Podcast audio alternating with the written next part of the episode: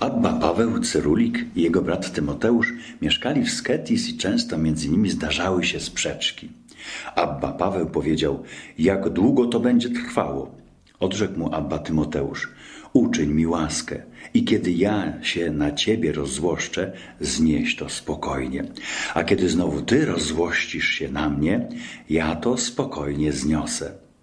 I tak zrobili i od tego czasu do końca już żyli w pokoju. Pewien brat zapytał starca, cóż jest tak dobre, bym czynił to w życiu? Starzec odrzekł, jedynie Bóg wie, co jest dobre.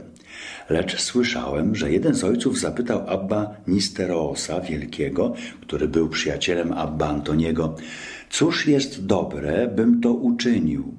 A on odrzekł, nie wszystkie dzieła są jednakowo dobre. Pismo Święte mówi, że Abraham był gościnny, a Bóg był z nim. Eliasz miłował odosobnienie, a Bóg był z nim. Dawid był pokorny, a Bóg był z nim. Czyń więc, co uznasz wobec Boga za stosowne i strzeż swego serca. Abba Teodor z Ferme powiedział, jeśli zaprzyjaźnisz się z kimś, a zdarzy się, że ulegnie on pokusie nieczystości, podaj mu rękę i o ile zdołasz, wyciągnij go z tego. Jeśli zaś byłby w błędzie co do wiary i nie usłuchałby cię, odwróć się szybko od niego, zerwij przyjaźń, byś przypadkiem zwlekając nie został przez niego pociągnięty w przepaść. Powiadano o Janie Młodszym z Tebajdy, który był uczniem Abba Ammoego, że dwanaście lat przebył na służbie, usługując starcowi w jego chorobie, a później siadając przy nim na macie, a starzec mimo to nie okazywał zadowolenia. A chociaż bardzo trudził się przy nim, nigdy nie powiedział mu bądź zdrów. Kiedy jednak miał już umierać i zeszli się starcy, chwycił go za rękę i rzekł bądź zdrów, bądź zdrów. Polecił go starcom, mówiąc: To jest anioł, a nie człowiek. Pewien brat w Sketis był doświadczany pokusami. Przeciwnik podsuwał mu wspomnienie pewnej pięknej kobiety i bardzo go dręczył. Zdarzyło się z Bożego zrządzenia, że inny brat przyszedł z Egiptu i osiadł w Sketis.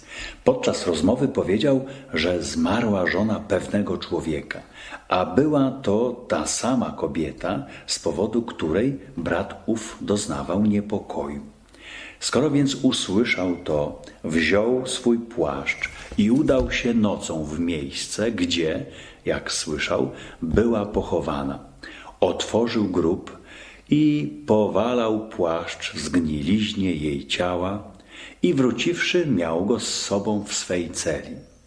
A ponieważ bardzo cuchnął, kładł go przed sobą i walcząc ze swymi myślami mówił Oto przedmiot pożądania, którego pragnąłeś. Masz go, nasyć się nim. W ten sposób karał sam siebie tym przykrym zapachem, aż ustała jego pożądliwość. Dwaj bracia udali się do miasta, by sprzedać to, co wykonali. Kiedy w mieście rozeszli się w różne strony, jeden z nich popełnił grzech nieczysty. Brat przybył do niego i rzekł: Wracajmy, bracie, do naszej celi. Ten zaś odrzekł: Ja nie wracam. Dlaczego, bracie? zapytał tamten. On odpowiedział: Dlatego, że kiedy odszedłeś ode mnie, uległem pokusie i dopuściłem się nierządu. Brat, chcąc go pozyskać, zaczął mówić, że i jemu się to przydarzyło, kiedy był sam bez niego. Idźmy jednak i czyńmy wspólnie pokutę z wszystkich sił, a Bóg wybaczy nam, grzesznikom. Kiedy wrócili do celi, donieśli starcom, co im się przydarzyło, a ci dali im zlecenia, jaką mają odbyć pokutę. Jeden z braci nie czynił jednak pokuty za siebie, lecz za drugiego brata tak, jak gdyby sam zgrzeszył. Bóg wejrzał na jego poświęcenie i na jego trud miłości i po upływie paru dni objawił jednemu ze starców, że z powodu wielkiej miłości owego brata, który nie zgrzeszył, odpuścił temu, który popełnił grzech nieczysty. Zaprawdę to znaczy właśnie oddać swoje życie za brata. Pewien brat rzekł do starca: Co mam czynić? Dręczą mnie bowiem myśli nieskromne. Starzec odrzekł. Jeśli niewiasta chce odzwyczaić swe dziecko od karmienia go piersią, smaruje sobie pierś czymś gorzkim. Kiedy dziecko, jak zwykle, przychodzi, by ssać pierś, czując gorycz, odchodzi. Ty zatem też dodaj do swych myśli jakąś gorycz. Jakaż to ma być gorycz? zapytał brat. Starzec odpowiedział – to myśl o śmierci i o mękach przygotowanych dla grzeszników w przyszłym świecie. Starcy mówili, że myśl nieczysta jest krucha niczym papirus. Jeśli więc nasunie się nam, lecz nie damy jej przyzwolenia i z pomocą naszego Boga odrzucimy ją od siebie, łatwo złamie się. Jeśli jednak nasunie się nam, a przyjmiemy ją z upodobaniem, damy jej przyzwolenie, stanie się mocna jak żelazo i trudna do pokonania. Konieczne jest zatem, abyśmy dobrze rozpoznawali swe myśli, dzięki czemu poznamy, że dla tych, którzy ulegają myślom, nie ma nadziei ocalenia. Dla tych zaś, którzy nie ulegają, przygotowana jest nagroda. Ucznia sławnego starca dręczyły kiedyś pokusy nieczyste. Starzec, widząc jego udrękę, rzekł mu: Jeśli chcesz, będę prosił Boga, by odsunął od ciebie to udręczenie. On rzekł na to: Wiem, Mabba, że jeśli znoszę udrękę, to przecież trud mój zdobywa zasługi. Módl się natomiast do Boga, aby dał mi wytrwałość, bym mógł to przetrwać. Wtedy rzekł mu jego Abba: Poznałem teraz, że duże zrobiłeś postępy i mnie przewyższyłeś. Pewien starzec mówił, że słyszał, jak święci mężowie twierdzili, iż bywają młodzieńcy, którzy stają się kierownikami w życiu nawet dla starców i opowiadali takie zdarzenie. Był pewien starzec, pijak, który robił dziennie jedną matę, sprzedawał ją w sąsiedniej wiosce, a zapłatę przepijał. Przybył do niego brat, który również wykonywał matę w ciągu dnia i zamieszkał z nim. Starzec zabierał maty i sprzedawał je, a pieniądze wydawał na wino. Bratu temu zaś przynosił wieczorem tylko trochę chleba. Czynił to ciągle przez trzy lata, a brat nic nie mówił.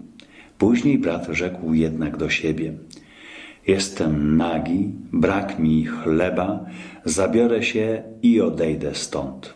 Jednak pomyślał i powiedział sobie: Dokąd mam iść? Pozostanę tu.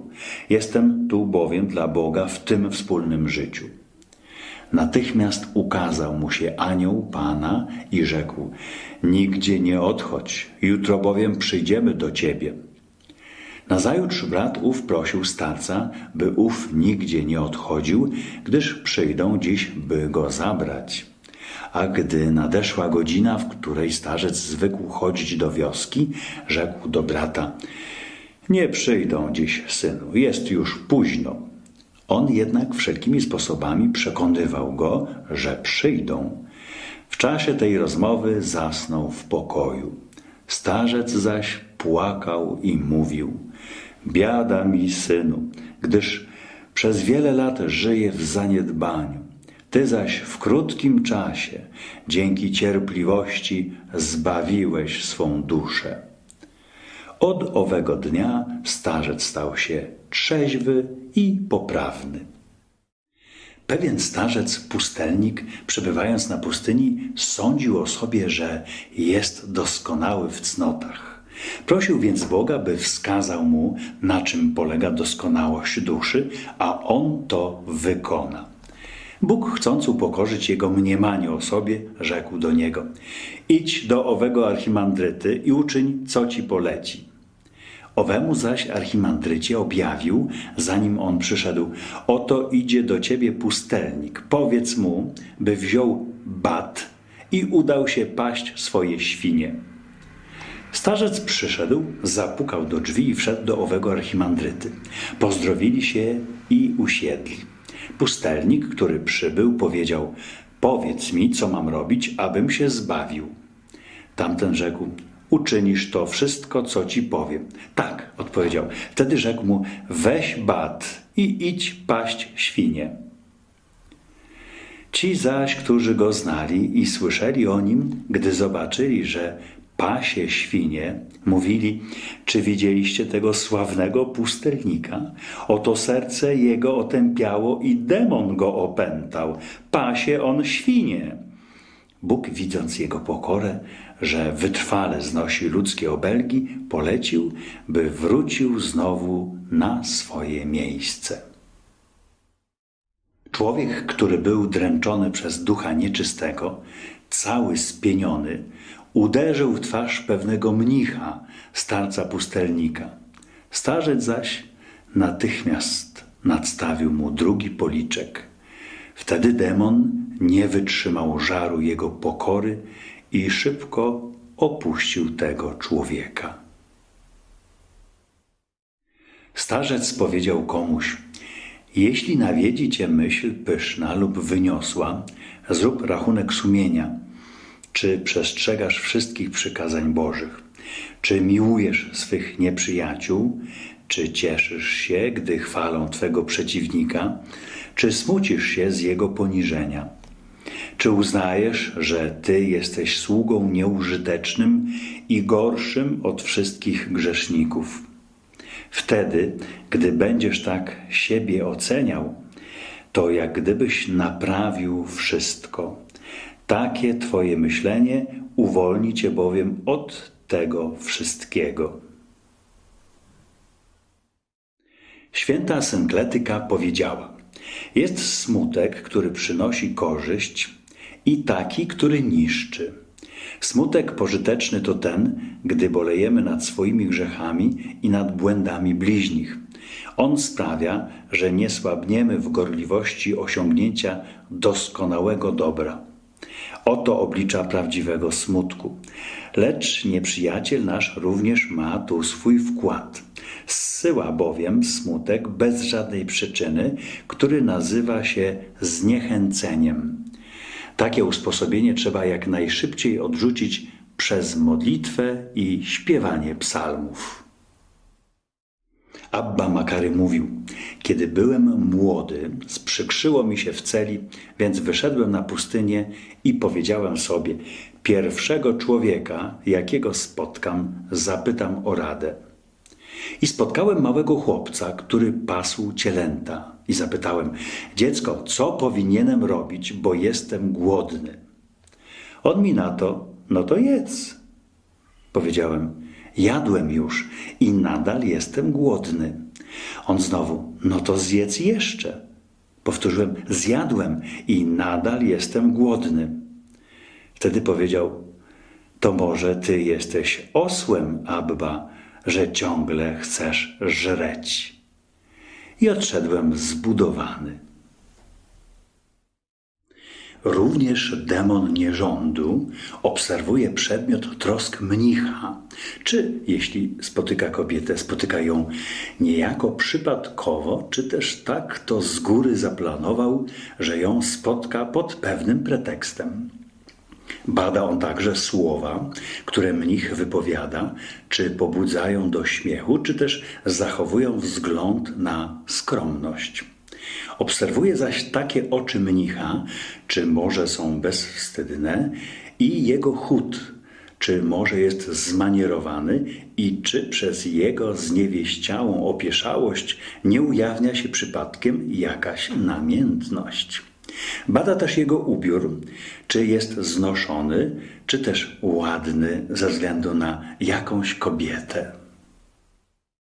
Mam na myśli to, że demon obżarstwa obserwuje tego, kto pości, czy w swym przygnębieniu nie uskarża się na niedostatek, czy w jego słowach nie da się czegoś takiego rozpoznać, albo czy przypadkiem jego wola postu nie ulega rozdwojeniu, tak, że co innego myśli on wewnątrz, a co innego pokazuje ludziom na zewnątrz. I czy nie wyczekuje, aby usłyszeć parę słów o tym, jak bladą ma twarz i delikatną skórę. Starzec powiedział: Tak jak nikt nie może zaszkodzić temu, kto stoi przy boku władzy, tak i szatan nie może nam zaszkodzić, jeśli dusza nasza przylgnie do Boga. Napisane jest bowiem: Zbliżcie się do mnie, a ja zbliżę się do Was. Ponieważ jednak często stajemy się pewni siebie, nieprzyjaciel łatwo wciąga naszą biedną duszę w haniebne namiętności.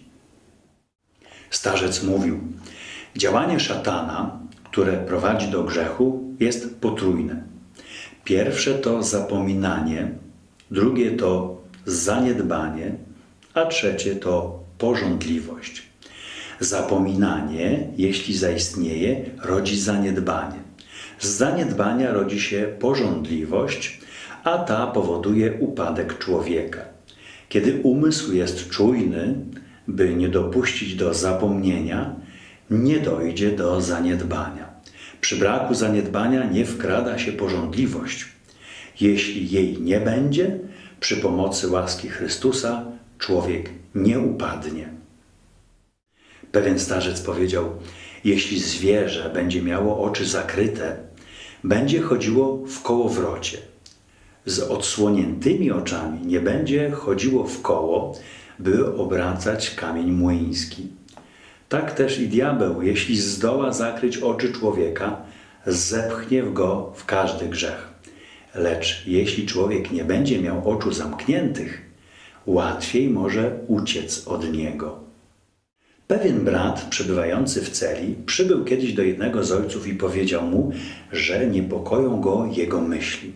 Starzec rzekł mu: Rzuciłeś na ziemię narzędzie z żelaza, jakim jest bojaźń Boża, a wziąłeś do ręki kawałek trzciny, to znaczy złe myśli. Nabierz raczej zatem ognia, którym jest bojaźń Boża, a kiedy zła myśl zbliży się do ciebie, spłonie w ogniu bojaźni Bożej niczym trzcina. Nieprawość nie pokona bowiem tych, którzy mają bojaźń Bożą. Pewien ojciec powiedział: Nie możesz kochać, jeśli najpierw nie znienawidziłeś. Jeśli więc nie będziesz nienawidził grzechu, nie będziesz czynił sprawiedliwości, jak to zostało napisane, odstąp od złego, czyń dobro. Jednakże w tym wszystkim zawsze potrzebne jest właściwe usposobienie duszy. Adam bowiem, chociaż był w raju, złamał Boże polecenie. Hiob zaś, siedzący na gnoju, zachował je. Stąd wynika, że Bóg wymaga od człowieka, by zawsze miał właściwe, dobre usposobienie. Starzec powiedział: Jeśli na zewnątrz człowiek nie będzie postępował czujnie, nie jest możliwe ustrzec wnętrza. Kto podbija w niewolę swoje ciało, będzie wolny od namiętności. Kto zaś namiętności pielęgnuje, boleć będzie z ich powodu. Duch nierządu mieszka w ciałach ludzi nieopanowanych, zaś duch czystości w duszach ludzi wstrzemięźliwych. Lepszy jest ten, kto żyje pośród tysiąca w miłości, niż żyjący samotnie z nienawiścią w miejscach ukrytych i jaskiniach. Kto zatrzymuje w duszy pamięć o złu, podobny jest temu, kto ukrywa ogień wśród plew.